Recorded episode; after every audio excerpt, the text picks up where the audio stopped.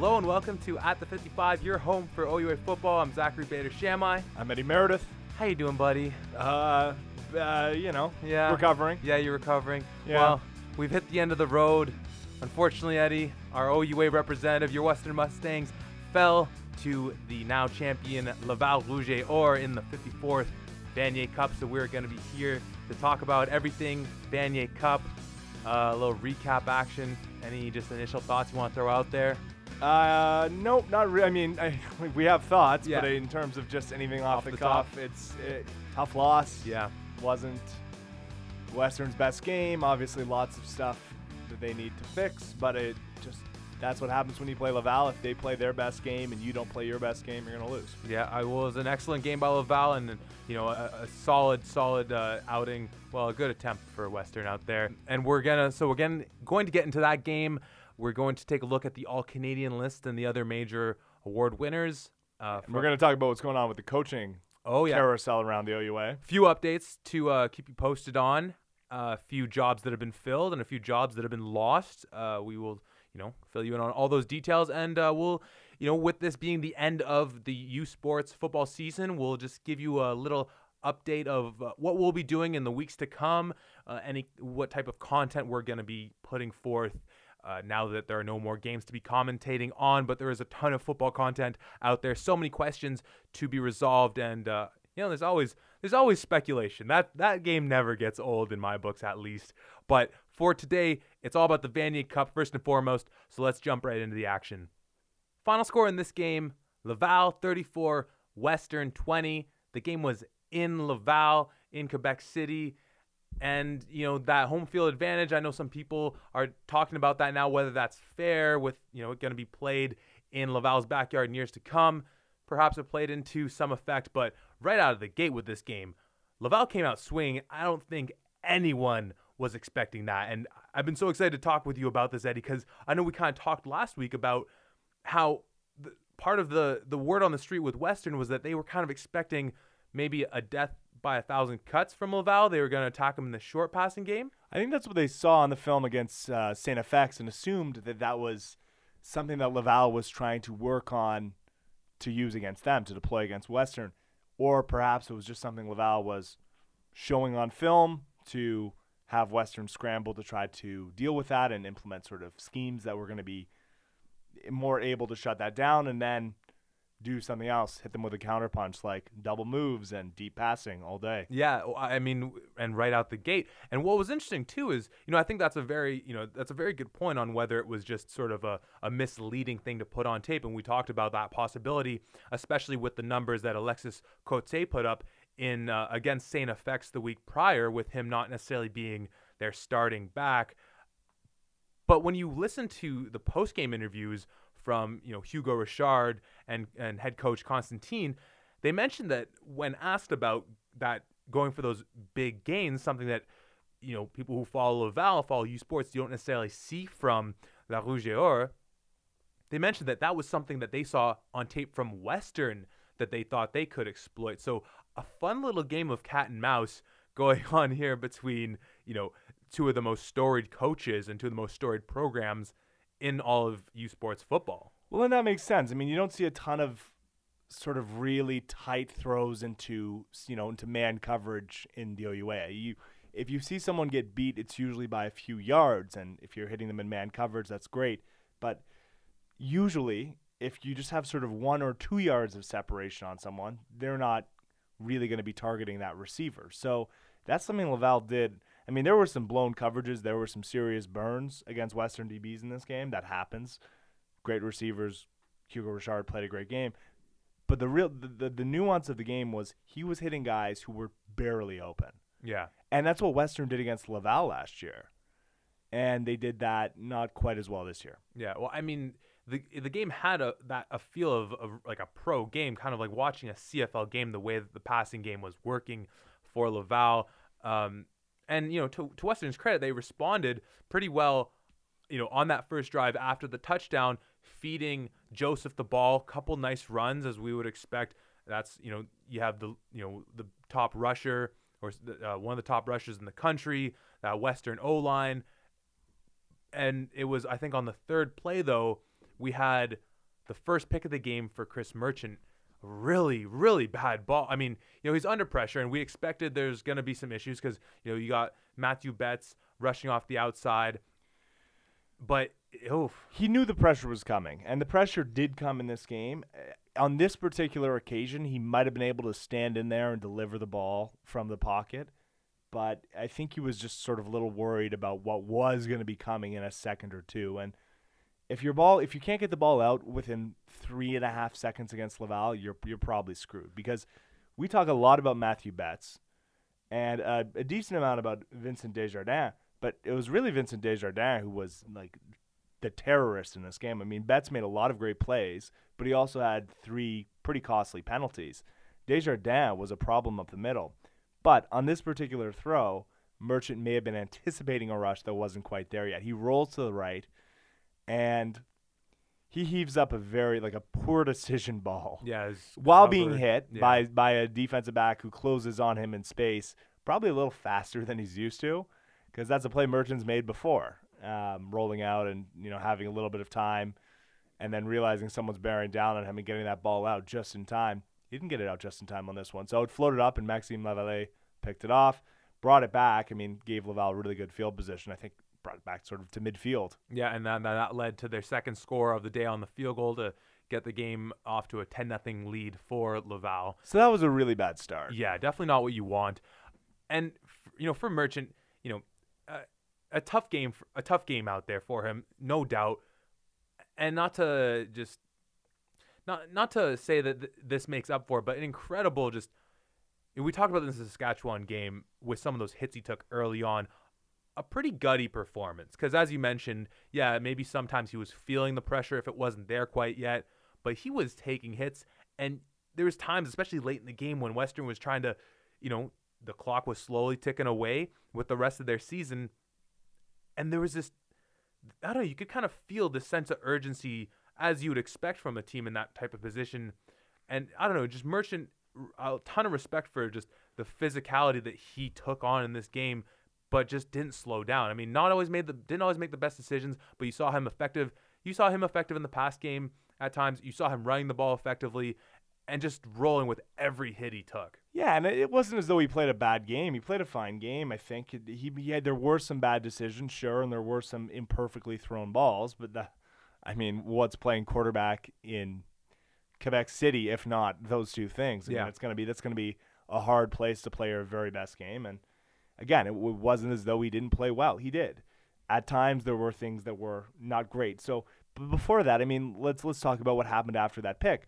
Western did get it together. Yeah. Uh, their their next drive, I guess, maybe not as great, but after that, they had, I mean, they had had a really nice uh, scoring drive that that ended with a Cedric Joseph touchdown run, a short one, but uh, everyone was sort of getting in on it. You saw nice running on the ground with CJ. You saw saw Brett Ellerman had a really nice catch. I mean, everyone was involved. You know, it was heavily involved on the day was Cole Majoros. Yeah, Cole's someone who I, I definitely want to ask you about because you I he led the team in receptions on the day, and you know you saw Harry McMaster a bit of a quieter day for him.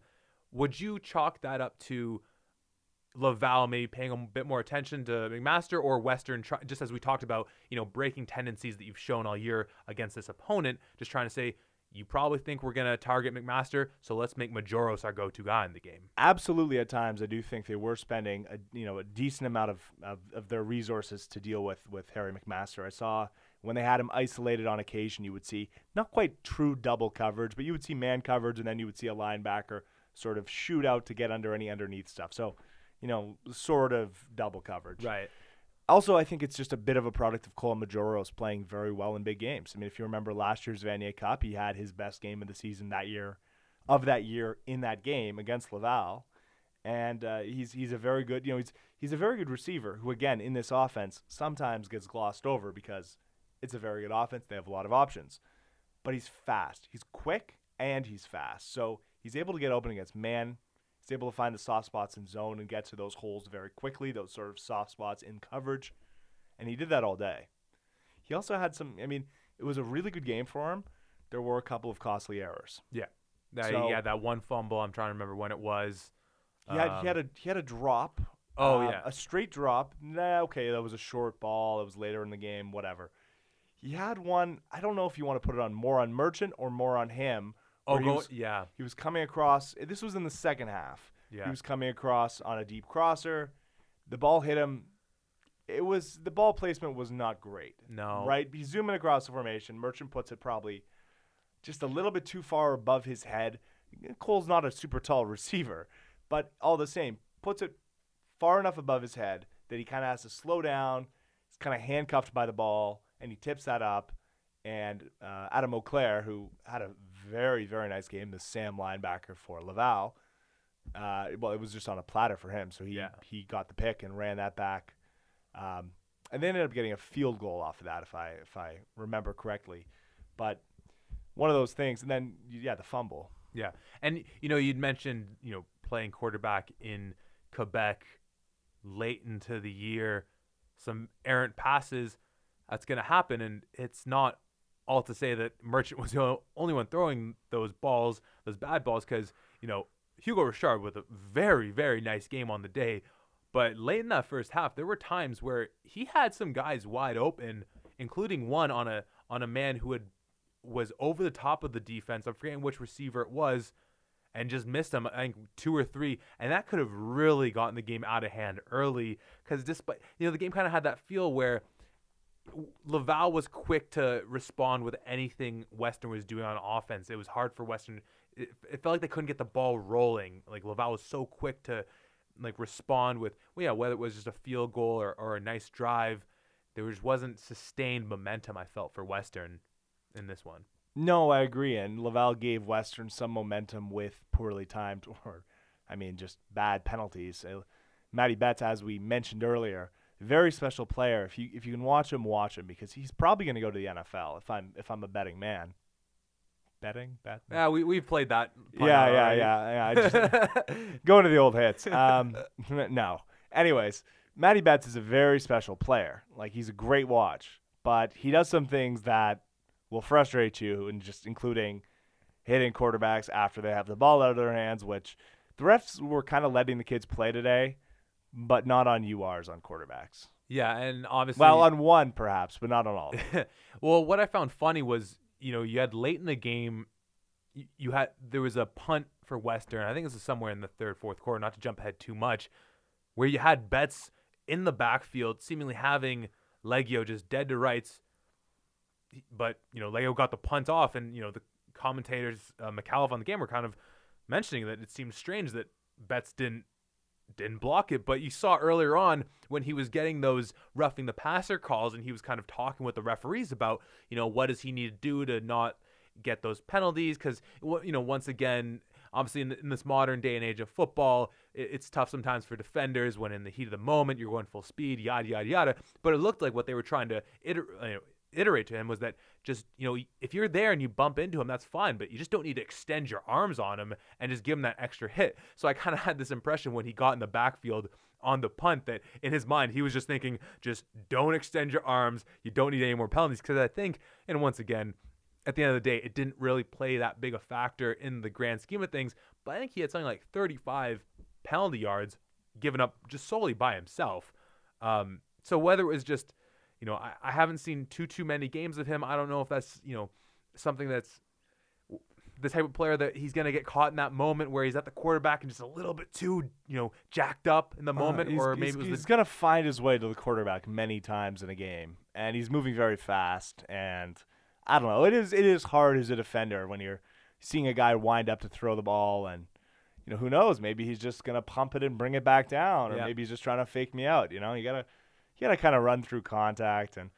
Uh, he's, Yeah. he's he is a special player, so you kind of you kind of expect him to occasionally take penalties, but more of the nature of jumping off sides, which he did do, uh, because he likes to jump the snap. Mhm. And if you don't vary your cadence against him, he is going to make a lot of money jumping the snap, especially when they put him inside a defensive tackle, which they like to do on some passing downs. Sometimes loop and stunt him around the the, uh, the offensive line to sort of try to manipulate, um, yeah, the, the how quickly he'll get to the quarterback, how much attention he's drawing from an offensive line. Yeah. Well, I mean, you mentioned them moving him inside a little bit and, you know, trying to anticipate the counter or jump it, whatever you want to call it. I think it was when he was playing a sort of one tech nose type um, position where he got where he actually got busted for jumping the count. But yeah, otherwise all game long, it just it, I it didn't I didn't really piece it together watching it that like he just must be just yeah hearing that hut and just going for it because it just looked like every single snap he was just a second faster than everyone defensively or offensively. Like he just, Yeah, well, I mean that's just sort of the nature of his get off. Like Yeah. I, I, I do remember seeing him jump some snaps, but not all of them. I mean, he, you know, because that's just too risky. Yeah. Uh, but he is, he is like, he's truly the quickest defensive end you'll see, and also the most technically sound as a pass rusher. In the run game, sometimes he's a little hit or miss. Um, but I mean, he's he's a very special player. Like he's, I I can't, I can't stress this enough. Like a three-time Metras winner yeah. a four-time first-team All-Canadian. Like uh, no one's ever done that. It's you know it's it's remarkable and and you know just talking about this Laval defense in general. When you have a guy, as you already mentioned, of the caliber of Desjardins inside, you don't necessarily need your defensive end to be the greatest run stopper when you know you have a guy that can just you know take care of um, you know so much of that you know so much of the inside uh, game by the offensive line there. Well, and, and Desjardins is really more of a pass rusher than anything else. I mean, he's just so quick. He's he's kind of a bit like Mackie Broda, who uh, we remember seeing from the University of Saskatchewan. Yeah, the Yeah. defensive tackle. Mackie Broda was playing a zero tech. Desjardins would be able to move around and play three tech, so he'd be able to get sometimes more, you know, one-on-one opportunities against offensive linemen. Boy, is he ever quick, and he's just got some devastating moves. And Mm. really, again, on the day, if you're grading it out, yeah, if you're watching the film, Matty Betts is the guy who you're saying you're you're, you're salivating more over as a pro prospect. Not that Desjardins isn't a decent pro prospect, a little small for a D tackle, but you can make that work. But he had a better game. Like I mean, he he made, I think in terms of just like sort of quarterback sacks, hits, pressures. When you sort of tabulate that all up, I think he probably had just as good a day as Matty Betts, but he also took no penalties as far as I could tell. And I think he forced at least one. So Yeah. I thought he had a really brilliant day and you know, frankly, it's it's just it's a good front. I mean, the other the other two defensive linemen who start for them, um, number seven Belfoy and the other D tackle, I forget his name. Uh, they, they're just kind of guys. I mean, and just guys on Laval.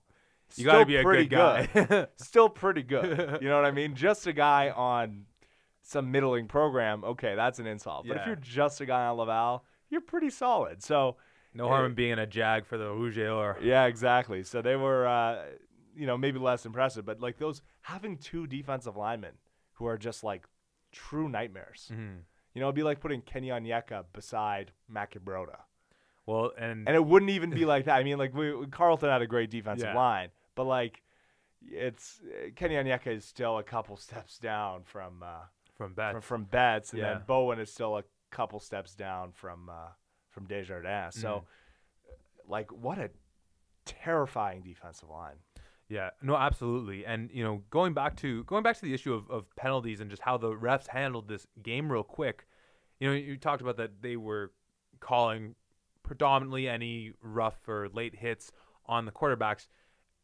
But in the secondary, the mm-hmm. Bit different there. a little bit different there. Yeah. And you know, on the broadcast they were taking note, and it just seemed like they were letting the DBs, you know, be a little more handsy. And you know, frankly, I don't, I don't think I had a problem with it. There were no I don't overly know. egregious yeah. cases I saw. I don't know if I hated any non-calls. Yeah. I, I mean, like, uh, as a Western fan, I would have liked that call, but I don't know. Like, I think I think Laval's DBs play a more physical brand of Yeah, coverage than Cheneval, you saw us like really at corner getting like into some of those receivers a couple times, but yeah, nothing. that- No, no, just I- manhandling. It wasn't. It wasn't. Yeah, it wasn't egregious. I agree. And that, yeah, there are calls that as a receiver you want, and all the DBs in the room are saying, "No, it's not a penalty." Yeah. And as an offensive lineman, I know a thing or two about holding, and I don't know. I don't know if I would class any of those. There, there like, I saw one or two. I think I saw one against Cole Majoros where uh, the DB. I think it would have been a Sam linebacker because Cole might have been playing W. Maybe it was a half. Either way, in the slot, kind of got a little bit of the hip to catch up, but it was so sly and subtle and not egregious. You know what I mean? Like just there's a gamesmanship component to taking those penalties, to doing well, to, well, to not taking those penalties, to holding, to Yeah, interrupting a pass in a way that is not going to be called. And I didn't think Laval crossed the line too substantially. So No, and, and in the grand scheme of things, I, I don't know if that if those the game the game wasn't called the way that would have best served Western, E- fair, yeah. but it was it was called I think fairly well. Now, now moving from calls made by officials to some of the calls by coaches. Now, this play didn't necessarily factor in in the grand scheme of things, but there was a moment late in the first half where, with I think just under two minutes, probably maybe even less than one minute left, very late in the first half, Laval has the ball. I think they run on first down, pick up a couple yards, and Constantine calls the timeout. Now, subsequently, they don't get the first down. They punt it away, and it ends up leading to that, you know, last second field goal uh, for Liegghio um, at the end of the half, set up by the Rochelo. Uh, nice grab where he ended up going down with just a second left. But there was a certain That was a really nice grab, That and that was- was and that was really damn close to being a Yeah. pick six. That was that was a very dangerous pass. and also very close to just being a nice grab, nice run, but the no no more time Yeah. and just end of the half. But there's just I, you know I, I just loved you know Constantine in, the, in this moment just saying yeah we're gonna keep it going like you know we can pick up this first down because if, if that turned into six subs and subsequently seven for Western that's a much bigger turning point to end the half on in terms of you know stealing momentum, quieting that crowd down a little bit. So I you know Sorry, you said Constantine. Do you mean Marshall? well, so it was it was the the the Laval drive with you know I think just around a minute left where they they go they run the ball on first down you know maybe four or five yards call the time out to uh, whatever they're trying to do and end up preserving a little more time so then Oh, yeah, yeah, that's gotcha, all that's all I'm saying where Yep. if that turned Yep. into six and seven versus just the three and it almost didn't even turn into the three it's ju- just those those those plays those I don't know championship plays whatever you want to call it Sure, that would have been Those- a big big inflection point. that could have been a you know uh, I hope we don't get uh, you know fined for this a TSN turning point whatever you want to call it even though the game was on Sportsnet yeah, we will no longer be uh, operating this podcast. The season assist will have killed us. yeah um and then in the you know second half it still just the whole game still had that feeling of Western would steal a little momentum but it just nothing really got going for You them. start off the second half with a two and out, uh, and Anthony Auclair, you know, jumps a very wide open backside gap on a sort of a slow developing counter play. And then on the next series, after that two and out, Auclair has the interception. Ten points for Laval in the third quarter. The game was essentially put away, and and you know, it felt like Western had a plan in the first half, and it didn't really work Mm. because a couple of unlucky things. Merchant maybe made a bad decision here or there. A couple of unlucky bounces with respect to, um, well, I mean, just plays not going quite their way. Yeah.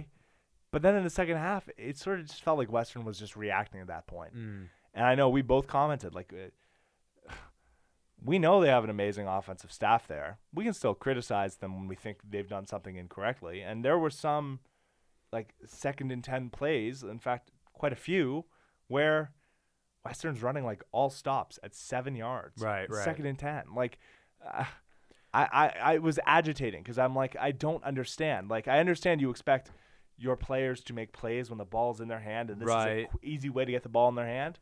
But, like, do you really want to put that on them every single second and 10? Yeah, and like I, you know, once again, you know, playing devil's advocate in that regard, you know, maybe thinking that second and ten Laval's gonna give you a lot of cushion. So if you catch that seven, you're gonna have the space. But it's and maybe still- you could make that mistake one time. Yeah, you can't make that ti- several times. Yeah, no, that was mysterious. Another mysterious moment happened, you know, later as well on that merchant run where it got whistled down when he looked like he was. He was ready to take that like 40 yards. Yeah, and I, and it was it was a Western timeout, was it not? Or I do not know. I, yeah, I, a weird play. I feel like it was not because that was a great look for Western. They got exactly what they wanted. Yeah, it, it, it, it makes sense that it, well, I mean, it's it's weird because you know they ran essentially the same play right after, and it worked for them too. But they ran the exact same play the other way. and he picked up yards, not a touchdown, unfortunately, and I don't They- think it netted that honestly touchdown. felt a lot like me playing Madden right there. like, oh, crap, that didn't work. Okay, let's run the same thing the other way. yeah. Um, the thing is, is of course the first one did work. So cla- classic, classic, classic call. Um, otherwise, though, I mean, just like in the second half, it just a lot of a lot of short passing, a lot of stops, a lot of, or hooks, whatever you want to call them, and it just I don't know. Like I I just didn't see quite the same thing I was expecting out of Western in the second half uh, as I did in the first. Yeah. Things yeah things didn't quite work in the first half. I don't know if that was a reason to. I mean, throw the baby out with the bathwater. I Right, guess is right, the expression. I mean, it just it felt like if they had just kept plugging along, maybe they could get back in the game. If their defense gets them a few stops, one or two bounces here or there. Western had some bad bounces, and I just it, it felt like they were kind of scrambling for a lot of the second half. and I guess you know one of the great things with you know the sport is as that clock just ticks down, you know, closer and closer to the end of the game, the pressure just keeps building, and you know, sometimes you try and force some some things that aren't there. I mean, in this case, they weren't really forced anything big per se, but um, you know, sometimes that you know makes for some some poor decisions.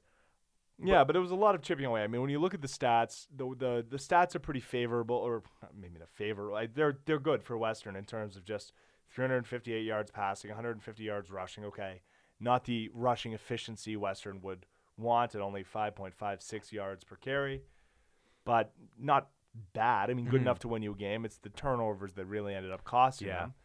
Uh, but in the second half, especially later in the second half,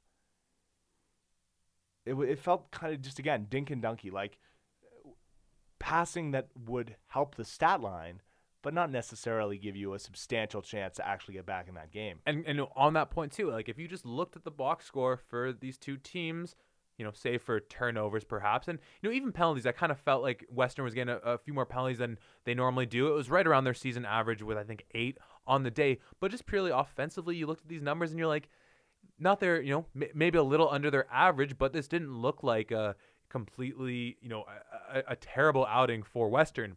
But you know, if we, now let's take a quick look on the Laval side of things, and I know n- neither of us are all that well versed with you know the players on Le Rouge Or. But we already talked about you know Richard having a very very good day, and I know we were talking earlier that it, it I think it, it surprised some people the type of output that he had, and I really liked how he stepped up in this game because there was definitely you know having the U Sports banquet and the awards the week leading up to it, you know, there was a lot of people that thought that, you know, Richard getting the second team All Canadian, I know we'll get into All Canadians a little bit more uh, later in the program, over, you know, Tre Ford was a, a misstep. And so I, you know, I just thought, you know, you compound Laval losing to Western last year, you, you know, take into account, you know, some people may be saying he didn't deserve the All Canadian award all these things i just i thought it it made for just a great setup for him to have the type of game that he ended up having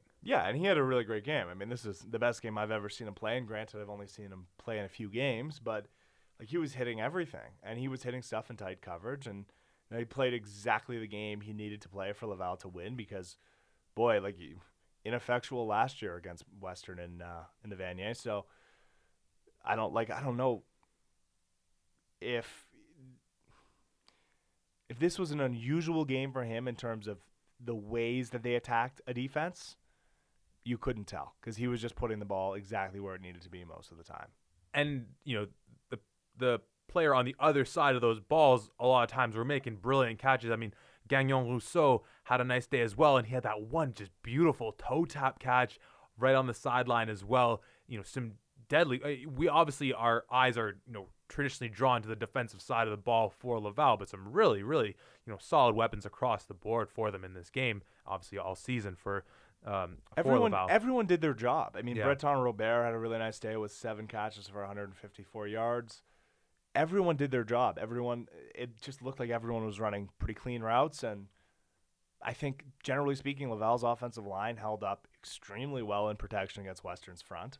yeah there may be some criticism to be levied there in terms of just Western's DBs. Yeah, they didn't play their best game, Well, but yeah I mean they were being dealt more deep passing with a quarterback more able to just stand in the pocket and throw it like a statue than they have at all this season. But I mean, it, there's a there's a tough decision to be made and all that too. That I can imagine, you know, the defensive minds for Western were having to deal with. Where when you start off with you know your defensive backs getting beat a few times, they weren't getting pressure with just you know four man rushers all that well. But now if you want to bring in extra bodies, have a couple of guys blitzing, trying to mix things up, you know, given how your DBs have played and earlier early on in the game, are you now putting them in a position to be exposed even further? And it's just it's tough where I just felt like what you know Western defensively just said we have to just stay in base at this point, and I think that hurt them ultimately because yeah, it let it allowed Richard to have the type of game that well that he had.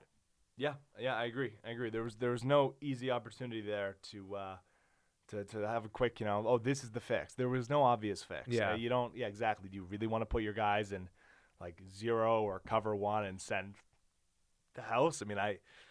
It's sometimes, I mean, if you can catch them off guard, if you're Yeah. really timing up your blitzes well, maybe if you sort of can dictate with down and distance, but Western really couldn't dictate the down and distance because yeah, okay, Laval didn't have an amazing day on the ground running, but they did run fairly efficiently with uh, with Cote. I mean, and then Hugo Richard obviously being opportunistic and picking up some yards himself.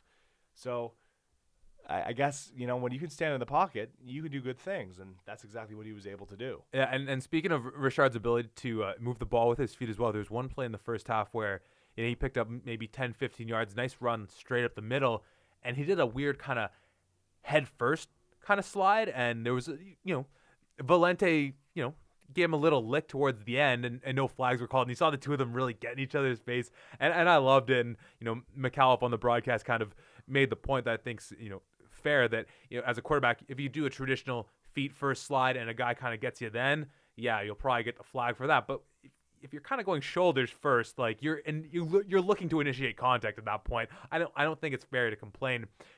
You know, I The NFL rule, I think, is that you can't really hit a quarterback either way at this point. But but yeah, absolutely. I mean, there's a reason that that's sort of a new addition, uh, an amendment to that rule, because it is so hard not to hit someone when they're just they're fighting to gain extra yards, right?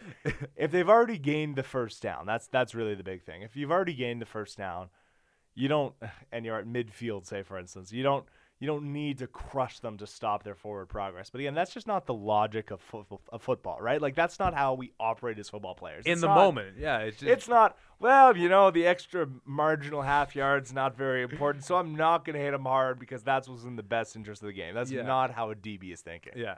Um, but y- you know, it really showed, and for you know RSEQ followers and you know fans of uh, Laval, this probably doesn't come as a surprise, but it definitely it caught me, uh, it, or I took note of it, and I, I- loved really the, the the fire and the passion Richard has. You know, I, I know I made this joke with you before. He kind of has that like. You know, Michael Jordan punching Steve Kerr in the face like a teammate of his type of energy where I'm like, or I'm just thinking like, yeah, this is the type of guy that like, if you're playing on his team, could probably be absolutely infuriating at times, but by the same token, that type of fire can also be good for a team to get you going. Yeah, I mean, like the best athletes are, are like pathologically competitive. Yeah. Like it's it's not even healthy. You know what I mean? Like like Aaron Rodgers. Like we Aaron Rodgers is one of the greatest quarterbacks to ever play, in my opinion. I think he's the goat personally. I just and I love watching him. But like everything I hear about him is like Sounds like an awful person. Well, Yeah. No, I mean maybe not that, but just like His family doesn't get along with him, from what I hear. well, eh, you know, there's two sides to every story, Sure. perhaps. But like, if you're one of those guys who you have to win in everything, that's Yeah. probably annoying. But on game day, that's who you want to have. Yeah, the the, Kobe you. Bryants of the world. Exactly. Take every shot. Yeah. And yeah, I know Hugo really shot his shot his shot this game. It's the last game he's ever going to play for Laval. Yeah. Probably the last game he's ever going to play. Period. I mean, good player, but not not exactly CFL quarterback material in my opinion. Hot take. and uh, and he played just like it. He played like he was playing in front of his home crowd. The last game he'd ever play, and like he's a Laval quarterback who's only won one Vanier Cup up to that point, right? Which, in the grand scheme for Laval, that would be that'd be a pretty disappointing tenure. I mean, for a very good quarterback, right? Am I, I'm correct in that, right? He's only won I- one. Yeah, I think it was his first year there too. I think. Yeah.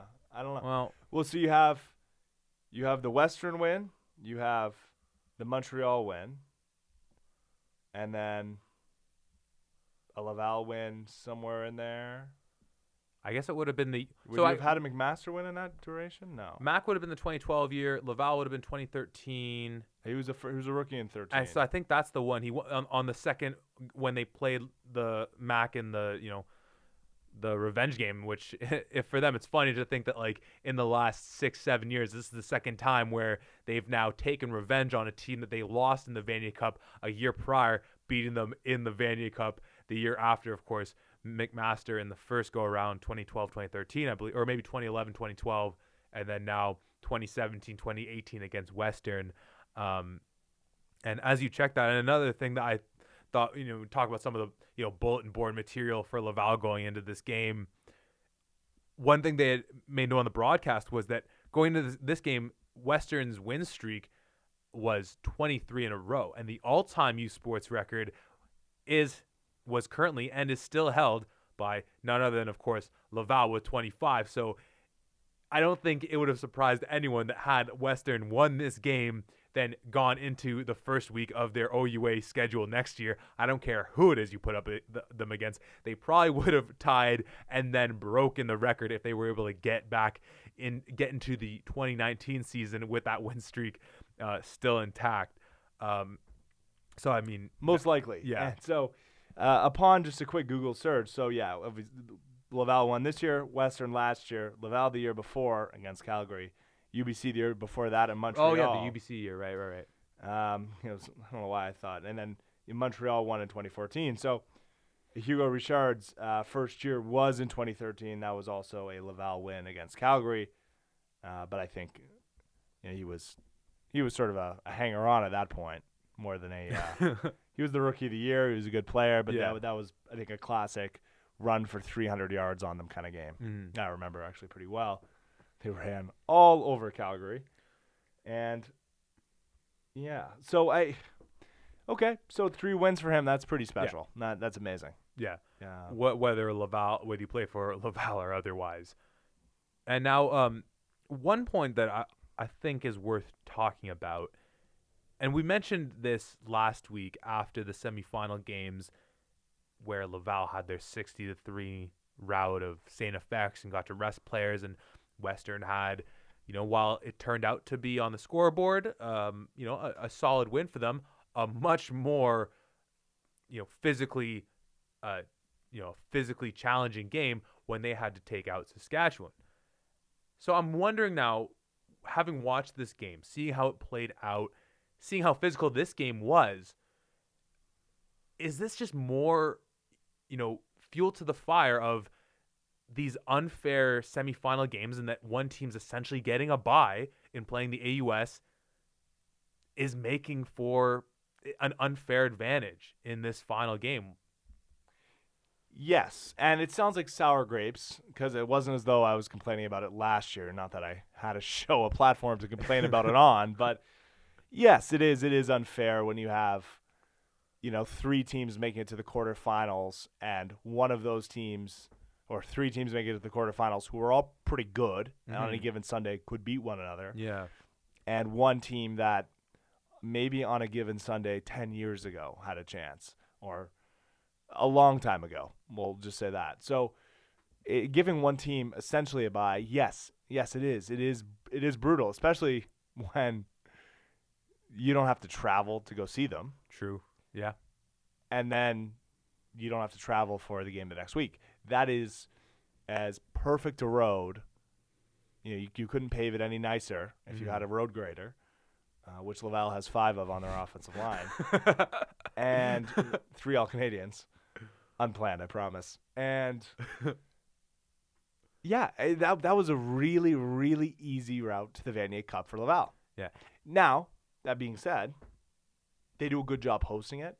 Yeah. They probably defray the costs to U Sports a little bit. I don't know why U Sports would change it. I mean, they're they're fairly well guaranteed a decent attendance. I think they had twelve thousand. That was the official attendance, and I don't know if that's necessarily better than when it was in Hamilton, but it sure looks better because that's sort of venue appropriate in terms Yeah. of in terms of the size. And I think that that's a very important point that I don't think should be looked over. You know, I, I, I think my, my dad was mentioning the Toronto Sun did a little piece and talking about it and whether it's fair that Laval gets to host so many of these games, but it, it can't be, you know, misstated. The the importance of in, in a sport where the I think to quote you from earlier uh, from an earlier episode where the the media coverage doesn't necessarily represent all the talent that's there there's just it's it's just blatantly more valuable in some regards to have this game. Yeah in Laval with a good looking product like that was you know there was times where I I almost in some of the slowness in the second half in the third quarter and things kind of hunkered down and looked like it was gonna you know, just be undoubtedly a, a Laval win. Where I was just I was still so engaged. It just it was a great product to watch, and I think you lose so much that if you know, yeah, maybe it's not, maybe it wasn't as maybe it's you know roughly the same amount of people, but it's certainly louder. You could hear it on the broadcast. I'm certain the Western players heard it on the field, and to me that in in a in a in a sport that we're trying to, you know, raise to the deserved you know platform of the talent that goes out on the field, I think that that's I think that's you know shouldn't be uh, t- taken for granted. No, and the professionalness of the broadcast also is another thing that was that was great and you know wonderful. It's, it's awesome to have Tim McAuliffe doing that, you know, as a, a bit of a tribute to his late brother, right? And uh, and also just you know for the love of of really of Canada, of Canadiana, of something important to us culturally. I mean, how important? Sort of a matter of opinion, but you know, it's Canadian football, and it's it's nice to see a packed house, even if it's a small one.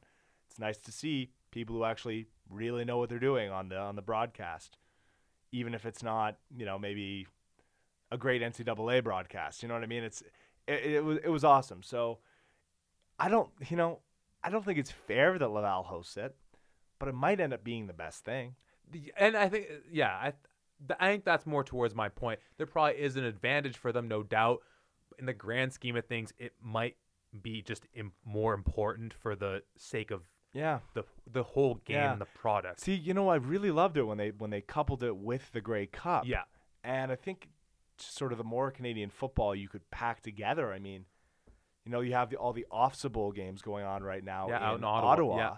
And, you know, you have all the coaches there. Like, why not have just one big event that's Oh, Grey God, Cup, be- OFSAA, U Sports Championship, Vanier Cup? Like, have it all at once. And you know what? You, Everyone's going to be there anyways. yeah, and you know what? You buy a ticket to the Grey Cup, that gets you into the Vanier Cup, gets you into all those things. Like what, whatever you got to do, just to you know, because Yeah. let's say it's Get in Ha- people yeah, out. Because let's say it's in Hamilton, where we've seen maybe they don't draw that many to the Vanier Cup. Do yeah, whatever it takes. I mean, Football is supposed to be a party. It's supposed to be a celebration. It's supposed to be thousands and thousands of people come together in terms of spectators to get slightly drunk and watch people smash their bodies into other people and Yeah. to cheer crazily for their teams. So, I, I, you know, any way that you can get more people out and more beer flowing at games, in my opinion, that's always a recipe for a better product, entertainment wise. Yeah, I I- no, I I- I completely agree. Um, and you know, like I said, despite at times not being the the most competitive games in in in just instances, it was still a, a, a joy to watch, and uh, I can't wait till next year because Yeah, hundred percent. You know, I have I have criticisms. I mean, I, you know, I also like Cedric Joseph didn't get any touches in the second half. Like that, Mm. that to me was wild. But you know, Cedric is, or maybe he had one reception in the second half. I don't know, but he didn't have any running touches in the second half. I have gripes. That's one of them. I, there are plenty, but at the same time, an amazing team played an amazing team and lost. Mhm. Uh, can't really fault the players. Like it's just yeah, maybe people didn't play their absolute best game. That happens. It happens when you play against a great team. that You might not play your best game. It's hard to play your best game against the best players in Yeah. the country, and Laval has a lot of those. So if only we could see it happen more often. I Ugh. imagine, imagine if there was some way to get the best teams to play each other more than once in a season. I know, I know, I I- know. it It, just- it takes just- a lot of brain power. It takes Uh, a lot of brain power. I mean, it takes a lot of it takes money. Is I a solution just eludes the brightest thinkers we have on this side. You know, uh, just on you know on that note, and I think you mentioned some of the proposed solutions, whether it's the eight or six team playoffs, and I believe I, I, think I, I saw something either one of those two options got vetoed um, by the you know coaching um, association, whatever it is, the representatives from each conference, and they I forget if it was the six or the eight, but they said we didn't want it. One is still on the table, possible to happen in the future. But you know, I was thinking about it because there was people on Twitter posting, well, if we had a, a, a more sophisticated playoff bracket, here's what the matchups would have been. And I think I don't know if there's some type of, for lack of a, a better word or a more you know proper word for this, a type of revenue sharing amongst teams, just because you know on that list you might in one instance have Saskatchewan traveling out east, but then all of a sudden you only have say a team from Ottawa going to Quebec. But then one year it might be Quebec going out to BC. All those different things.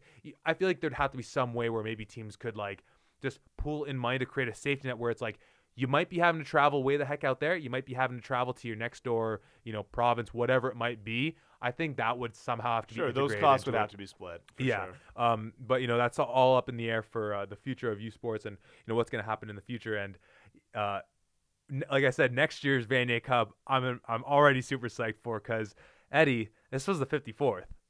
Yeah, So you know what that makes next year? we're gonna be have to be there! at the 55. Oh baby, the show's not over. Um, but I think but it should be. We should just drop the mic right there. um, but I think that does a pretty adequate job of wrapping up the Vanier Cup for this I year. sure hope it does, because that's all we have. um, so yeah, I guess on that note, let's move on. sure. So Eddie, I guess now would be a good time to do a run through of the All Canadian list. Feels like about that time. Yeah, you want to give us a list? Yeah, so working down uh, from the first team offense, uh, Laval had three offensive linemen, center, guard, and tackle, those being Samuel Lefebvre, Samuel Thomassin, and Ketel Asse. Not really surprising that Laval gets solid representation on their offensive line. They're, they're all really good players. They're not maybe the height that we associate with Laval offensive lines. So, I mean, just if I had to pick one of those guys, I would have said definitely their center. But, you know, Ketel Asse, a great prospect. I prefer Jesse Gibbon. And my preference, uh, you know, would have been at guard probably for Mattland Riley out of Saskatchewan over Thomassin. Like he's, he's good. He's really big. He's strong. He's not like he's not quick. He's I mean, I don't know. I don't know if I love the picks. I mean, I like Dave Brown, Western guard. Yeah, I bet you do. Uh, I like I like him at guard. what are the Uh, odds you'd have two offensive linemen on the first team, uh, on the first team All Canadian, both from Laval, both first named Samuel? Probably like one in five. it's like a very common French first name, and Laval often has multiple guys. So like really not that. I, I was looking at the same thing. Like, hmm, spelled exactly the same way. Yeah, they're both Samuels. You know, like what can you say? Laval has a lot. You know, they're they're just gonna you know have like Samuels, Pierres. you know, Ketel. That's a un- unique name. You There you see that go. every day.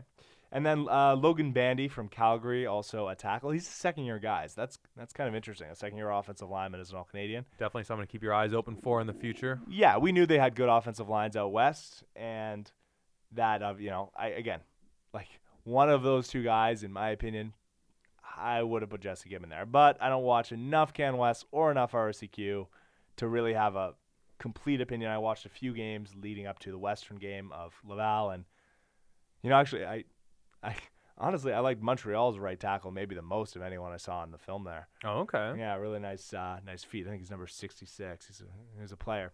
Anyways, and I like their left guard too. He's a first year guy, so someone to watch for the future. But just those are just kind of random notes. uh, the receivers, you could have guessed two of them: uh, Yep. Tyler Ternowski and Kurleigh Gittens Jr. Yes, sir. Yeah, no surprises there. I mean, again, like Tyler Ternowski had the best season I've ever seen of a receiver, and then we just know Kurleigh Gittens. You know, he he he can sleepwalk his way to almost a thousand yards receiving in a season, Yeah. uh, and and he sort of did in a in an offense that was, you know, a little bit asleep at the wheel sometimes. And then the other receivers, uh, Trivel Pinto out of UBC. You know, it says UBC, but all I see here is MT Dub. Yeah, that is all you would see. and Trivel Pinto, yeah, I never actually played with him. Did you? N- nah, no, I don't think so. No. I just. No, he would be en- en- enough younger than us. We are old men. He's in fourth year, but I can't do math, so let's not even go down this yeah, rabbit let's. hole. Uh, but we are older than him by at least a few years. And then you have uh, uh, Kaion Julien Grant. Okay, yeah, good receiver out of St. FX. We knew he was. I mean, he was their Hec Crighton nominee, so obviously they thought pretty highly of him in the conference. And a player, you know, you would have heard about, good player. two running backs, Cedric Joseph out of Western and Tyler Chow out of Saskatchewan. That's What's oh. that look? What's that look saying? Oh no, that look is This pure. is, this is an audio an Yeah. audio platform. The, the look I gave was of just thinking of Cedric Joseph and Tyler Chow just alternating getting carries in a backfield for some, you know, this this all star team we have here and just salivating at I got you. You're, you're you're playing this out. Well, what about Cedric Joseph and Alex Taylor? Would that be a good one too? Yeah, but I've seen it. I've seen it already. Yeah, wa- you've seen it. I wanna Yeah, switch you're it up. Fair enough. Fair You enough. You're, you're playing fantasy football. Yeah, exactly. It's like when you do the fantasy draft, when you do dynasty mode back in the day playing Oh, Madden or whatever. you're or just whatever. telling me I did that all the time. that was everything I did. I'm not even kidding. I had hundreds of teams. And you always put your team drafting first. no, actually, not always. Not always. I liked a bit of a challenge. okay. My my strategy was pretty simple. It was draft all the good young players who still have low ratings, who I think will develop and play for five years down the road. That was your game? That was me. I just picked the best players. Yeah, see, and then I'd you play for one year and then I'd start all over thinking. again. See, I knew I knew how they'd I didn't progress. play the long game. I knew how they'd progress. So in year one, yeah, my team was like all 78s, and by year three, they were all like 95s. I don't have Um, that kind of patience. Yeah. Anyway, so uh, we digress pretty substantially. So the Hec Crighton and the first team All Canadian quarterback was Adam Sinagra. If you hadn't heard, not a selection you can hate. I mean, obviously he's a guy who threw for the most passing yards in was it U Sports history or was it Can West history? I mean, like he had a pretty amazing year. He kind of it, it felt like he was throwing for 400 yards every single game. And he was, you know, he had great receivers and he had a good offensive line for sure, but he was obviously outstanding, and you can't take anything away from him. Uh, you know, and Calgary's had a few Hec Crighton winners now. I mean, well, or they've they've won a few Hec Crightons in the last few years because of one other winner specifically, Andrew Buckley, Mhm. uh, who you know just retired from the CFL to pursue his MD because Oh, good for him. because wow, yeah, Damn. good for him indeed. And uh, I mean, I, I, yeah, Adam, I, you can't say he's undeserving, but you can make an argument for someone else, and it appears no one did make that argument for that other person. Does that Well, other person's name rhyme with Blay Pord, It- perchance? Per, perchance? It does, yeah, yeah, okay. it does. And the name is Tre Ford. If you couldn't pick it up from that horrendous sounds like segment. Thank you. Uh, Thank you. but uh, so Adam Sinagra wins. Yeah, fine. I mean, the other uh, nominees were Tre Ford, Hugo Richard, and Kaion Julien Grant. Of those guys, who won the most games in the regular season? Well, that would have been a tie between Hugo Richard and and uh, Adam Sinagra. Yeah. I mean, Okay. you, you see it in, in other sports leagues as well, in, in professional ranks as well, where it's like, can your most valuable player be on a team that's not top, you know, one, two, whatever it may be? Like, ha- it's that balance between just outrageously just incredible stats and team success. And I guess in this case, you know, obviously Sinagra has both. You might say that there was a there was you know some things that Ford did that were more impressive, but when you couple that with the eight and zero season, And I, I have a feeling, and I don't know because I don't I haven't asked anyone in the room, and even if I had, they probably wouldn't tell me. but there's a bit of a, a bias towards well, he's a fifth year guy. This is his last Mm. year. He had a great season. Let's send him off. Tre Ford will have another chance next year and the year after, and maybe even the year after that. yeah, yeah, So I don't like that. Give the best player the award. In my opinion, that was Tre Ford. Give him the award. yeah. You know, Sinagra had a great year. He's going to be in record books. You don't need to give him the Hec Crighton to make him feel better. You know, he had a great year. Yeah. like, and, and again, it's Yeah. not a shot at him. He's great. it's not his fault that that Tre Ford is the most ridiculous football player in the country, the most ridiculous football player I've ever seen. Like in He's- yeah. Canada, he's ridiculous. What do you mean? Look at him. He's a freak. Tre Ford doing Tre Ford things. Yeah. So uh, he does Tre Ford things. I didn't see Adam Sinagra do Tre Ford things. I mean, Occasionally, I, saw I saw Tre Ford do Adam Sinagra things. I didn't see the reverse. Okay, okay. No, again, Adam Sinagra's great. Yeah. Trey Ford deserved this, and if he doesn't win it next year, I will protest. Uh, and and like, and I still want Merchant to get OUA MVP because he is the best quarterback on the best team, and he plays great football. What would have been incredible to see would have been would have been Ford first team OUA Merchant somehow get MVP, and then Ford not get first or second team All Canadian, but then still somehow secure the Hec just in some weird mishmash of awards and whatever. But Yeah, you're, you're really pulling a lot of threads there to make that happen. You're sort of like the conspiracy theorists, and they're like, well, "How do we make this work?" Yeah. Anyways, it is what it is. I almost could see that happening. You know, and that's one of those things. So can't be too upset though with Adam Sinagra winning the award in, in the grand scheme because he did play a great year. He did put up gaudy numbers. He did go eight and zero. He is, uh, I think, yeah, he's a fifth year guy, right? Uh, I think they have him in. I think he's maybe a fourth year guy, but uh, I mean, either way, it. Either either one you go with. I mean, like you said, if it if it were Tre Ford, you would have had you know the you know, out west the big Sinagra Hmm. Yeah, fans he's a fourth year guy. supporting you know his claim for it. it there, this to me ultimately is a good thing that we're having this conversation because this is a testament to the num the amount of just talent throughout the league um, that we had this year. Once again, another reason that we just need to keep you know pumping up uh, the tires of, of all the talent in this league because it's just it's, it's a remarkable product that that uh, we have here um, playing right now in U Sports. Um, Sure, sure. I mean, yeah, I would have preferred to go to Tre Ford, but but yeah, I mean, we we will talk about Tre Ford even though it didn't go to him. Uh, on defense, moving Yes. along, the two D tackles were um, Evan Machibroda from Saskatchewan, who we mentioned, and Vincent Desjardins from Laval, who we also mentioned. Like no surprises there. They were the two best D tackles in the country. I don't think it was close. I, I mean, there were other good D tackles, for sure, but like Trayvon James and um Thomas Grant from Acadia, like I hadn't heard of him. I again, I don't follow the AUS closely. It's not because I hate the AUS, just because it, they are somewhat irrelevant in the grand scheme of things in the national scene, uh, in terms of winning a Vanier Cup. So I wasn't, you know, gonna grind out the film of them, Yeah. their best representative losing to Laval by seventy. and you know it, kind of what we were talking about last week as well how much does the quality of opponent you're playing on a weekly basis factor in Yeah.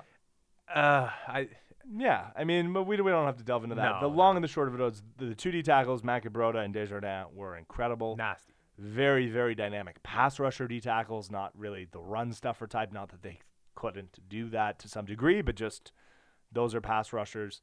I wouldn't be surprised to see both of them in the CFL next year, I guess. Yeah. Both in fourth year, so they could they could they could be back, they could be gone. Undersized pass rushing defensive tackles. There's actually a place for those guys in the CFL for sure, because again, just, it's a pass rushing league. If you have that kind of ability and can also play on specials, which they might be fast enough to, then they have a good chance. The two DNs, uh, Matty Betts was number one, uh, in the most obvious stroke of like, yeah, duh, Yeah. ever. I mean, he's the best defensive lineman I've ever seen in Canada. Honestly, I don't know if I saw anyone better when I was down in the states at Boston College, like specifically at Boston College. We had some some decent guys, but you, you played against a pretty good guy linebacker yeah, yeah, yeah. The linebacker was Luke Kuechly. He was pretty good. But at defensive end, Yeah. at defensive end No, no, yeah, specifically, yeah. this guy's incredible. You know, he turned down a D1 offer to like to Purdue out of CEGEP to Oh, go to. Laval. So like, I expect to see him in the NFL. It's NFL or bust for him. I, I'm fairly certain he'll make at least a roster as a special teamer to start because he is that quick. He's that fast. Like I, I expect him to go to the combine and run like a four six. Okay. So I mean, was- I could be wrong. Like he maybe he's quicker than he is long fast because Right, we just right. we don't get a chance to see. But like, he is crazy Mm-hmm. quick. The other defensive end uh, was the first team All Canadian, Kenny Onyeka. He was the nominee for best down defensive lineman out of Ontario. Yeah. it's almost a shame with Onyeka to think that you know being nominated out of the OUA alone. Uh, it's great. It, it, that's great. It's great. Obviously, You're in his career, you're not. Yeah, your timing sucks, Kenny. There's your no- timing, your gonna be a timing sucks. Like just, just, Kenny. just, just come a year earlier, stay a year later, whatever it Yeah. is. Don't, don't have your timing Yeah. coincide with Matty Betts.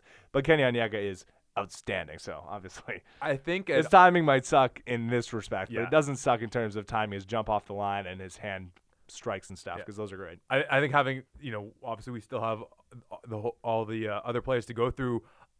Out of all the you know units that you can put together from combining the best players across the country, that first team defensive line I think just gets me hyped up more than anything else. It's just no no qualms there. Yeah, if you if you incredible. unleash that, that defensive line on an, any offense, it would just be the most disgusting carnage. Like Oh, you God. you wouldn't know whether to shit or go blind as an offensive lineman. That's just so devastating.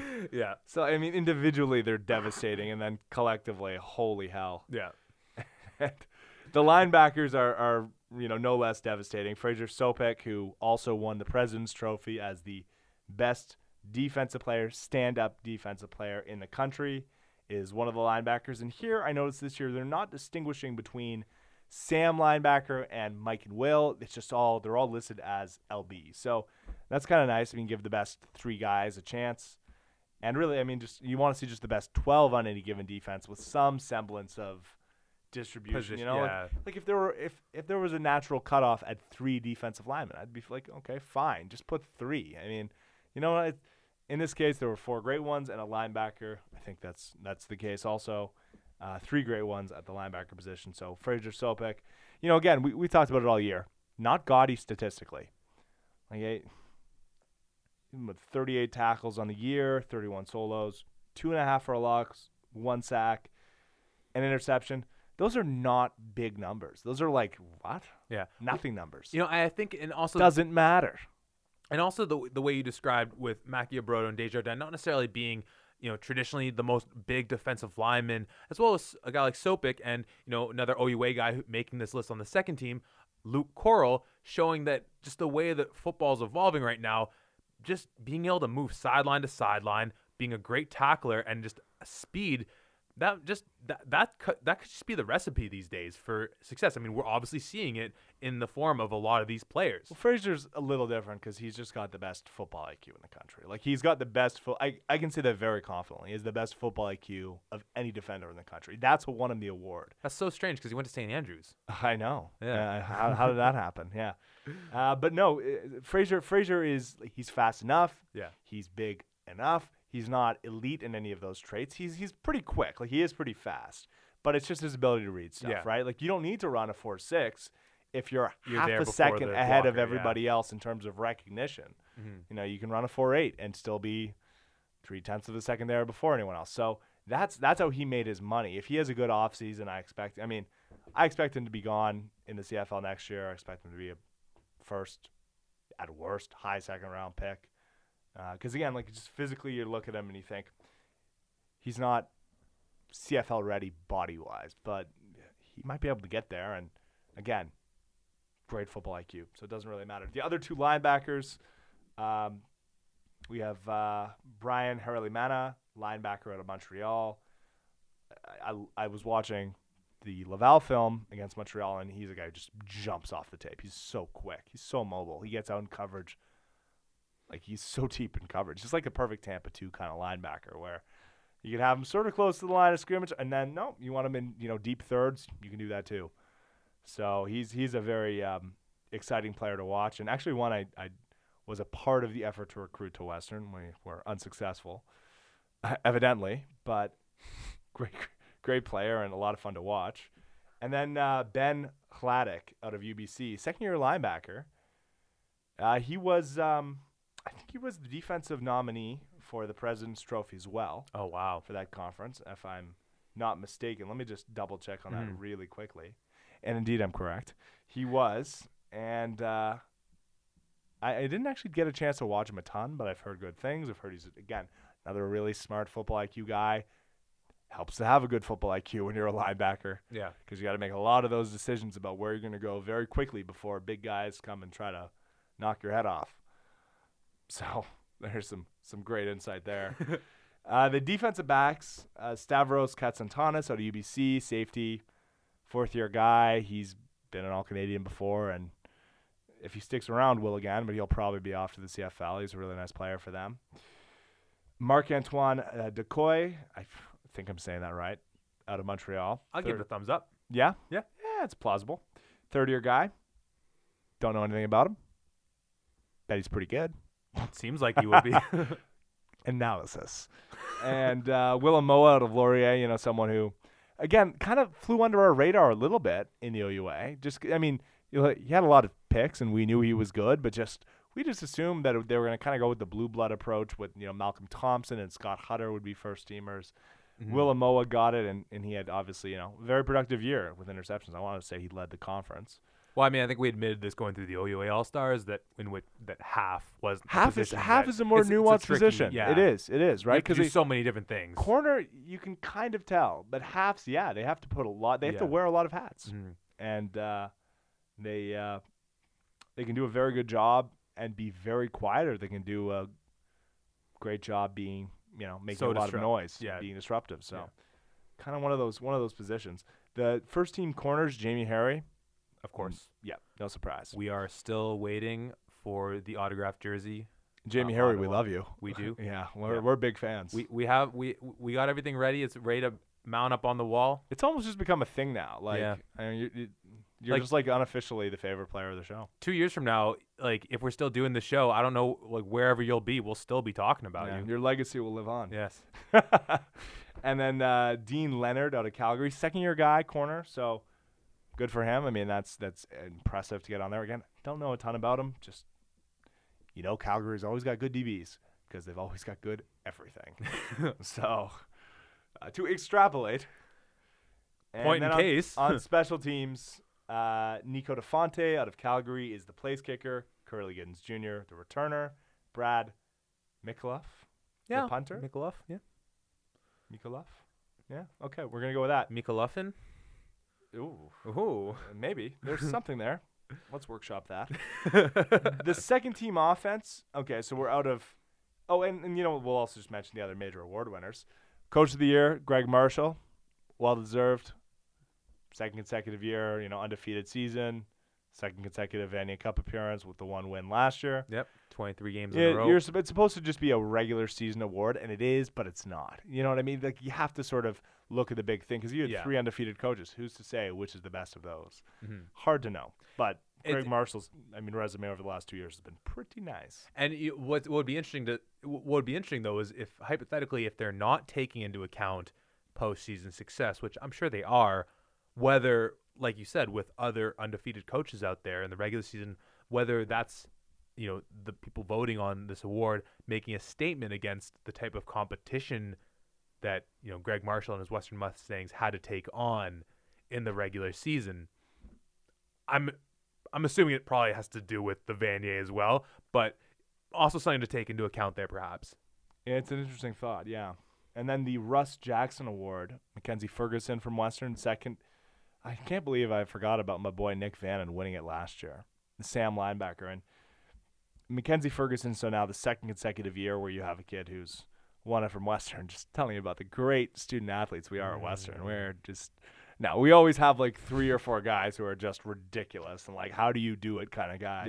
And Mackenzie Ferguson's one of them, you know, just like an amazing student and obviously a you know a very good player. So uh, another guy I coached way back in the day. I of course personally didn't coach him because he was a defensive back and I was an offensive line coach, but on a junior Mustangs team that I coached.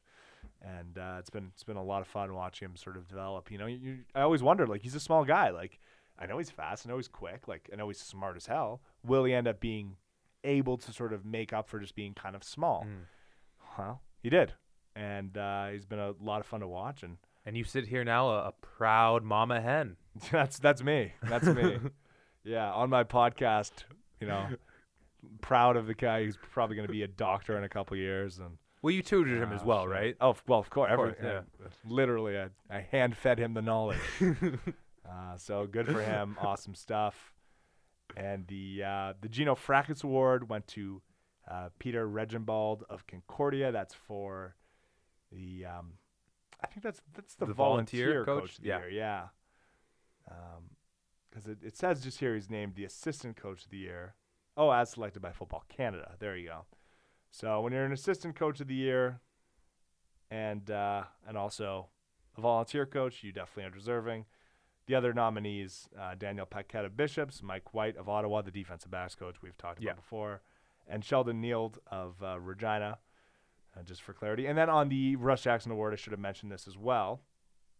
I, in fact, I should have mentioned it for all the other award categories. I just went over. The other nominees were uh, Cameron Davidson of Acadia. He's a running back. Of the RSEQ, Jeremy Bilal Lardy of Sherbrooke. And of Canada West, Jaden McCoy of Manitoba.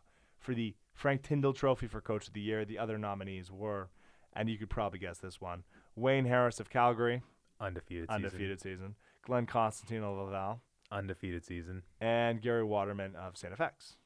Not an undefeated Took out season. the would-be undefeated team in St. Mary's, and then made your way to a national semifinal game. That's true, and I think I think surprised a lot of people with Yeah. what they did in the conference. Um, largely on you know on the back of like a very good run game, which was kind of fun to watch. A bit of a throwback, a little western esque. And we do Uh, rookie of the year. Rookie of the year, very good call, very good call. yes, one of the one of the big ones. The Peter Gorman. The Peter Gorman went to Tyson Philpott, one of the Philpott twins at Calgary, receiver for them, 741 yards receiving. I mean, say no more. That's, That's- yeah. incredible. That's awesome. I, I kind of thought it would be the nominee from Canada West would have been Jonathan Rosary. Your I- dude. I'd forgotten about Tyson Philpott. Yeah. Um, Rosary, if That you're the running back, unaware, right? was the running back from Alberta Mm. lot of fun to watch. Like, I mean, fantastic player. So definitely give him a look. Uh, Alberta is not maybe the best team, but they're not bad.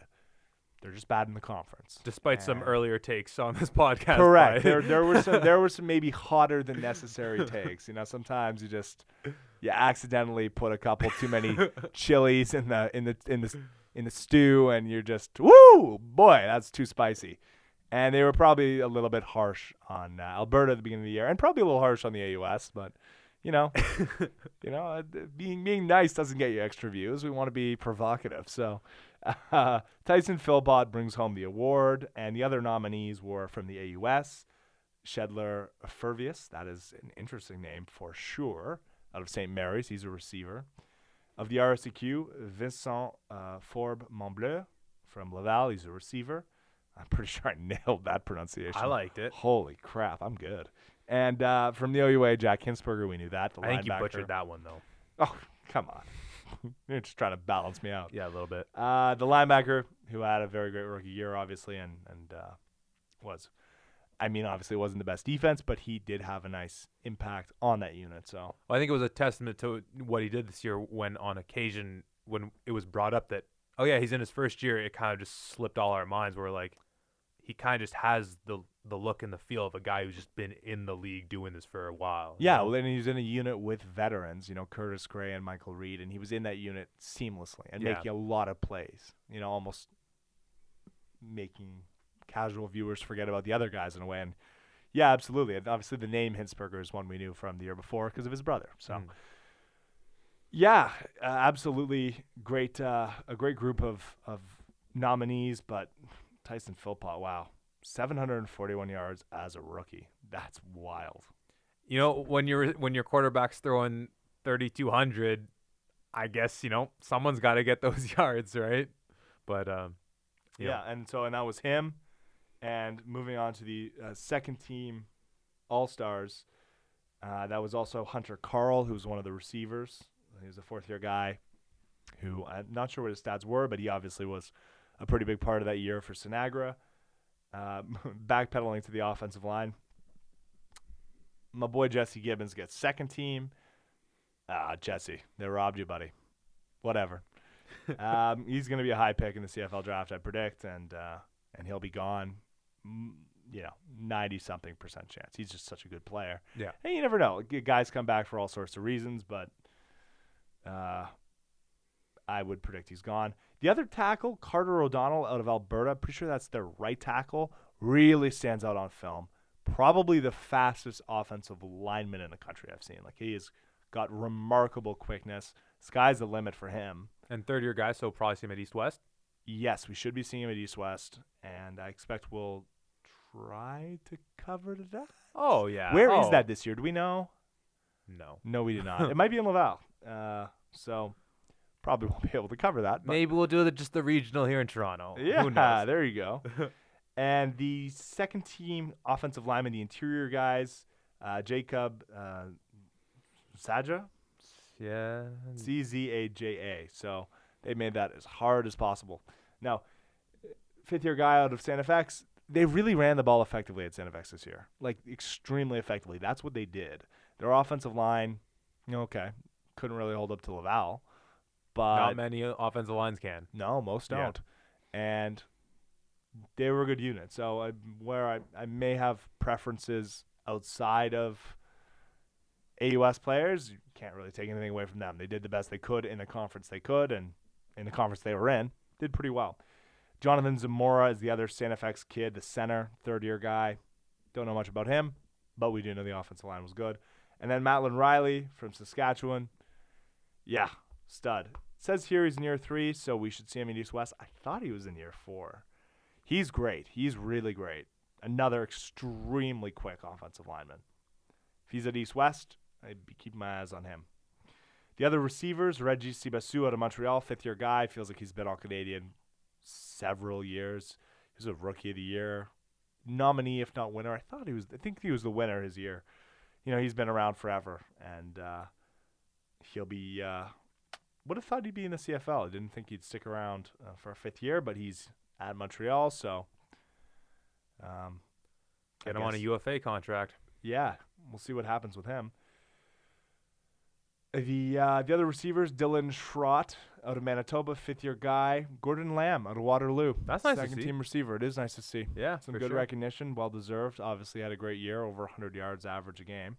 Similarly, kind of how we were talking about uh, Philpo, Philpott, when you have a quarterback with the type of production that you know either Sinagra or Ford has in a season, your receivers are gonna get their gonna get their stats. Yeah, so rising tide lifts all ships. Not really fitting, sort of, but kind of. No, Uh, no, I'm I'm down. you're I'm down. Yeah. I mean, it was a it was a full harvest. Uh, for, yeah, eh, no. let's move on. Should have planned it out.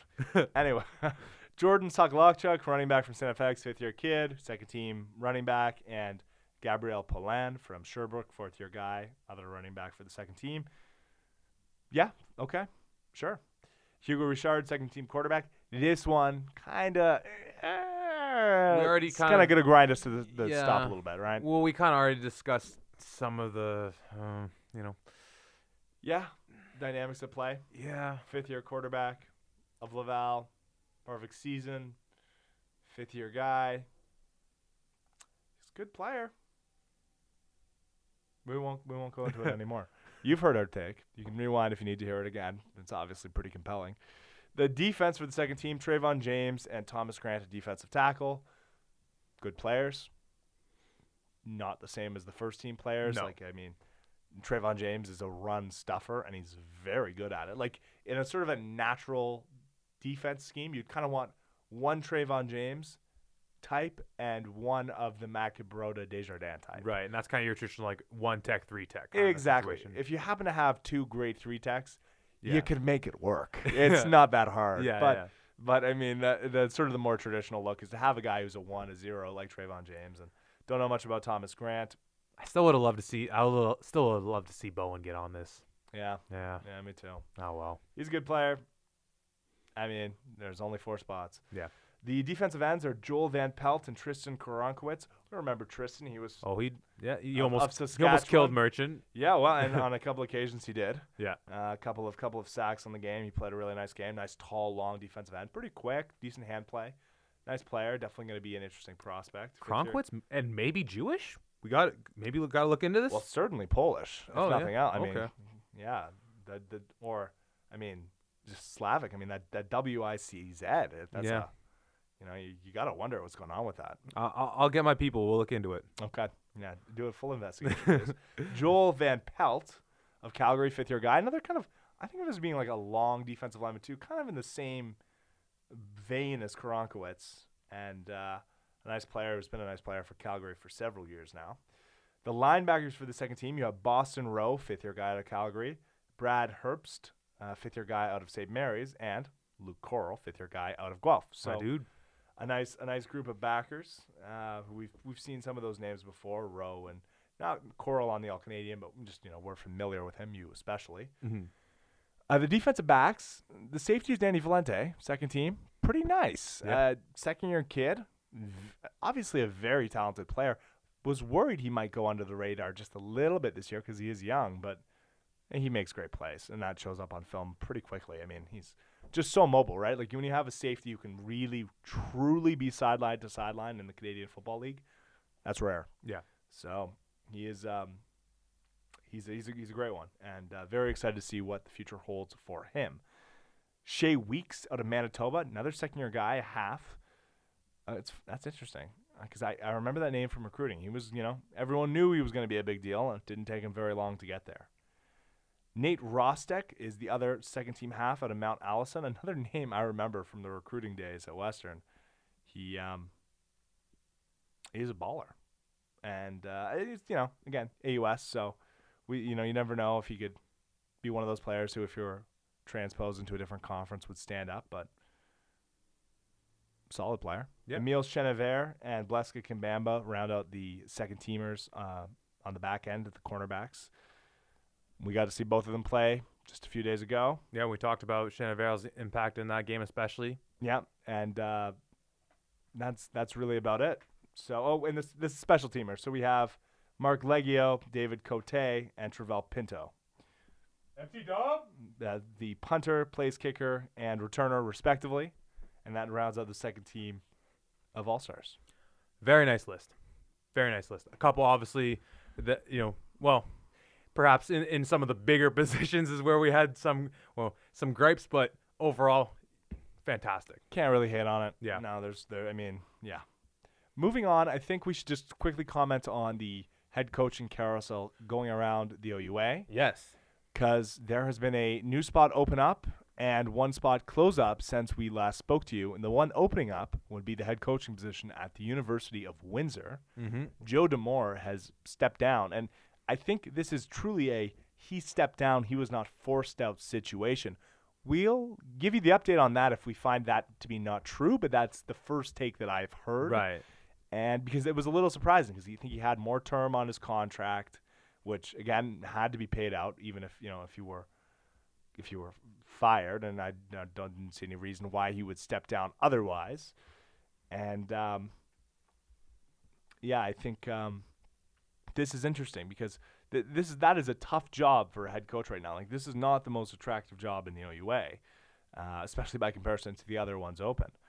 But there is potential there because we know they have good young coaches. Obviously, uh, your boy Nesbitt Mhm. is the offensive coordinator, and he's doing a nice job with their their young quarterback. Yeah. So there is a little bit of an opportunity there in Windsor to build something decent. If you can fire up recruiting and build a fence around Windsor, which has been traditionally hard to do with Western coming in and taking Yeah. a decent share of talent and you know the other schools of the OUA taking some. And and I think we, we discussed this a little bit beforehand. I think it's a, a, a perhaps it, it's wrong to assume that there isn't talent in the area because I know growing up playing OVFL football, the Essex Ravens from that area were always one of the top teams.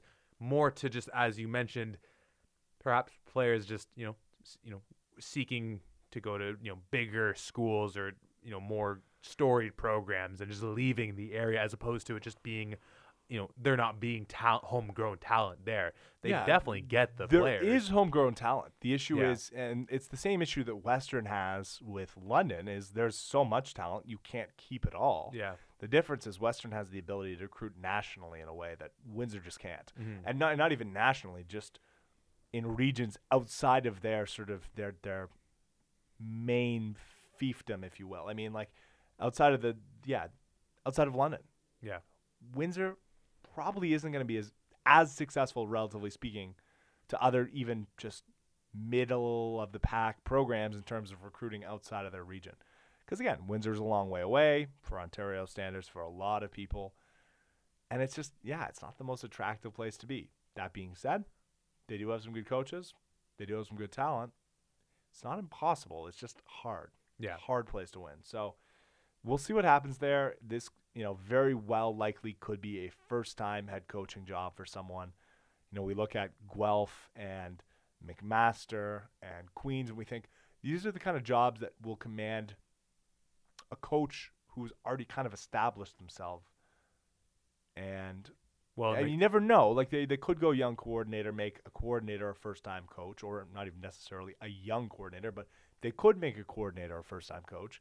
But they do command a first time head coach job. yeah, Or sorry, they, uh, they do command a a, a head coach with previous experience. Yeah. Pardon me. Well, that's I mean that, that- Windsor does not. Yeah, I mean that is sort of the route that Guelph did go with putting in Todd Galloway, but that was a little bit on of an a, interim basis. Exactly, it was a bit of a quick turnaround with um, On an McNeil leaving. and- The- that's a very big Yeah. asterisk. yeah, I, my understanding is, and I don't know if this is true, but Guelph probably has offered this job to Blake Nill. I know Blake Nill's sort of on thin ice, you might say, out at UBC. Both of his coordinators may or may well, one we know won't be back, but I, he might be losing both his coordinators. His time at UBC might be, I, I'm sure he's not being forced out, but he just might want to move on. Mm. And if that's the case, I mean, Blake Nill's a pretty great coach, so that would be an interesting hire for Guelph. yeah, I don't know if he's going to take that, but just a thought. And then there are, you know, there are other coaches out there. You know, someone mentioned to me the other day, Jeff Cummins at UBC, or sorry, at Acadia rather. Mm. Jeff Cummins is a very successful coach. He's been at Acadia for a long time. And wouldn't it be nice for a guy like that, a guy who, you know, is known to be very charismatic and to be a great, you know, players coach, to be someone who players love to play for, if he could have all of a sudden the resource advantages of a Guelph? Mm. Because you think about the AUS, the big problem of the AUS, it's not about the people.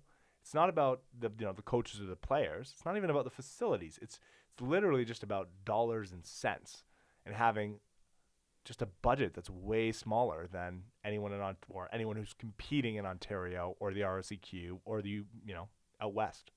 So if you could have someone like that, a really well-established coach, come to a place like Guelph, you never know. That might be a really interesting formula. Mm. Not saying Todd Galloway is absolutely someone they shouldn't consider, but just someone with a resume like Cummins, that would be kind of interesting. Yeah. And in your mentioning of Blake Nill, you said that he's already losing one of his coordinators. If you hadn't heard, that is Steph Ptaszek is now confirmed. You know, the prodigal son is returning to his to McMaster, where he won the Vanier, Yeah. took him to the back-to-back uh, Vanier Cups. Uh, you know, The very, move. very obvious thing has Yeah. happened. The thing that we all were like, yeah, this is going to happen. Yeah, that thing has happened. The guy who lives in Hamilton, whose whose family home is like, Mhm. you know, a stone's throw from McMaster's campus, has decided he will move and come to, uh, or, well, not move, he will make the move to come back to McMaster. Yeah. So, And you know, I think with how how much you know the firing of Greg Knox affected the players, you know, it's from an X's and O's standpoint. You know, this is the move that makes sense, in, absolutely. But I also think from a, a player personnel standpoint, not to say there aren't other incredibly worthy coaches and talented coaches. You already named a few that are available out there on the market, or perhaps could become available. I think with you know the connection, the obvious connection to Mac football and to Hamilton, this was a, a just the only I think the only move that they could make realistically.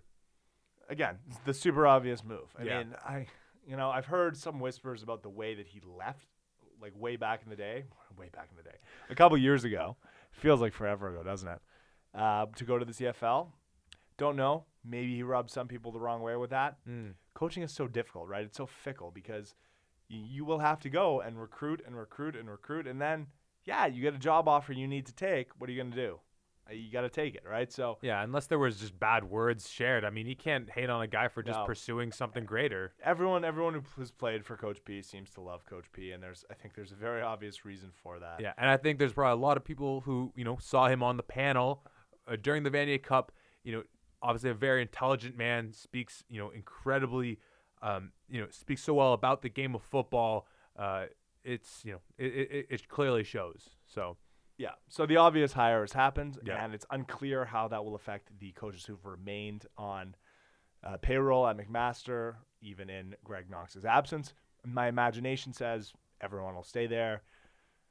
They've got a good group of coaches. They've got a good group of players. Excited to see what they can do with that with Coach P at the helm. mm, Um, moving on, the other vacancies that we've noted before, uh, Queens and, and ostensibly Guelph, because we don't really know. Like, are they going to hire someone? Are they? No, Yeah. I, I think they are, but it's it's still not a, that's not a hundred percent clear, or hasn't been made clear. I, I mean, th- I, I haven't. the ads are posted, everything is the interviews are happening. yeah, I, I haven't heard anything. The only thing that caught me for a loop was uh, going on, I think, Facebook and seeing uh, my friend former teammate, Ga- um, sorry, not Gabe, Daniel Ferraro, uh, mentioned that he's now going to be the head coach of the Guelph Junior Gryphons, the OPF, whatever the Super League is. Um, but on just first glance, I was like, wait, did they just make Daniel Ferraro, the head coach at Guelph, and Dan, if you're listening, you know that's by no means not a shot at you, of course. But Bold been- strategy, Cotton. We'll see how it pays off for them. yeah, something like that. Um, but I think that's pretty much the you know the the carousel as it as it sits right now, or I guess carousels don't sit; they remain in motion. Well, I mean, when you unplug them, I guess Yeah. when no one's there. But this one's this one's moving, baby, and uh, I think the most interesting part is gonna see, you know, I don't. I think it's not a matter of if. I think it's when Sheehan lands a spot somewhere because I can't imagine. In what capacity? Well, I I think as a coach, I, I Okay, okay. as a head coach, as a head, I, As a yes, as, head as, a, as a head coach. coach, I, I just, as a head coach. I think his his legacy speaks so so well about obviously. So there aren't that many options. So you think he's going to Windsor, Guelph? No, I mean, fair enough. I mean, wh- I don't know. It's just, it would be surprising if. Well, what do you think's more likely of those two, Windsor or Guelph? I mean, Guelph would be a fun little. I mean, Guelph. yeah, Guelph is for- Guelph for- is the answer. Yeah, and for more than just I think the the talent that's there and perhaps the money they can throw his way, I think that if he's unhappy with his letting being let go from Queens, going to Guelph is a nice way of sticking it to them. A very nice way.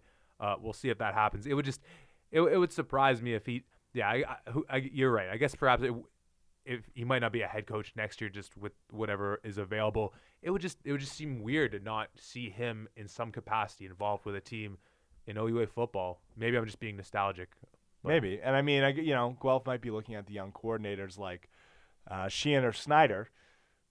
It'd be interesting to see if they brought in Pat as a head coach, Ryan, because there's a vacancy at the OC position, as the offensive coordinator, and then let Pat groom Wa- Ryan one final time to take over that job in a couple years. Yeah. That'd be kind of interesting. And it, it, Some good continuity there, possibly.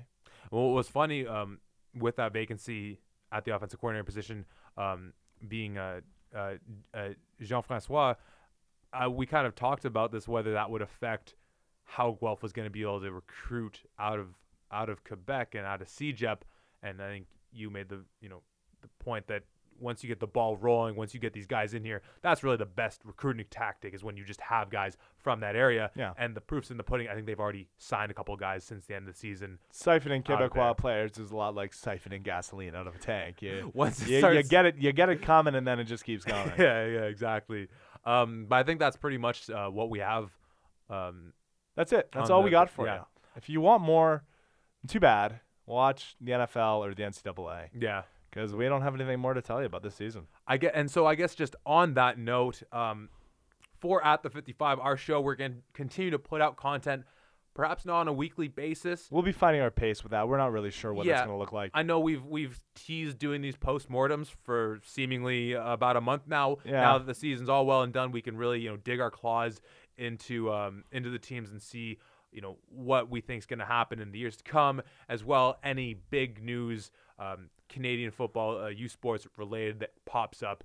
Uh, we will be there for you um, with everything we know. Yeah, Canada Football Chat already does a decent job Yeah. covering recruiting. So I don't know if we might have a look at that, but what are we really going to add over and above what they have? I'm not sure. So Yeah.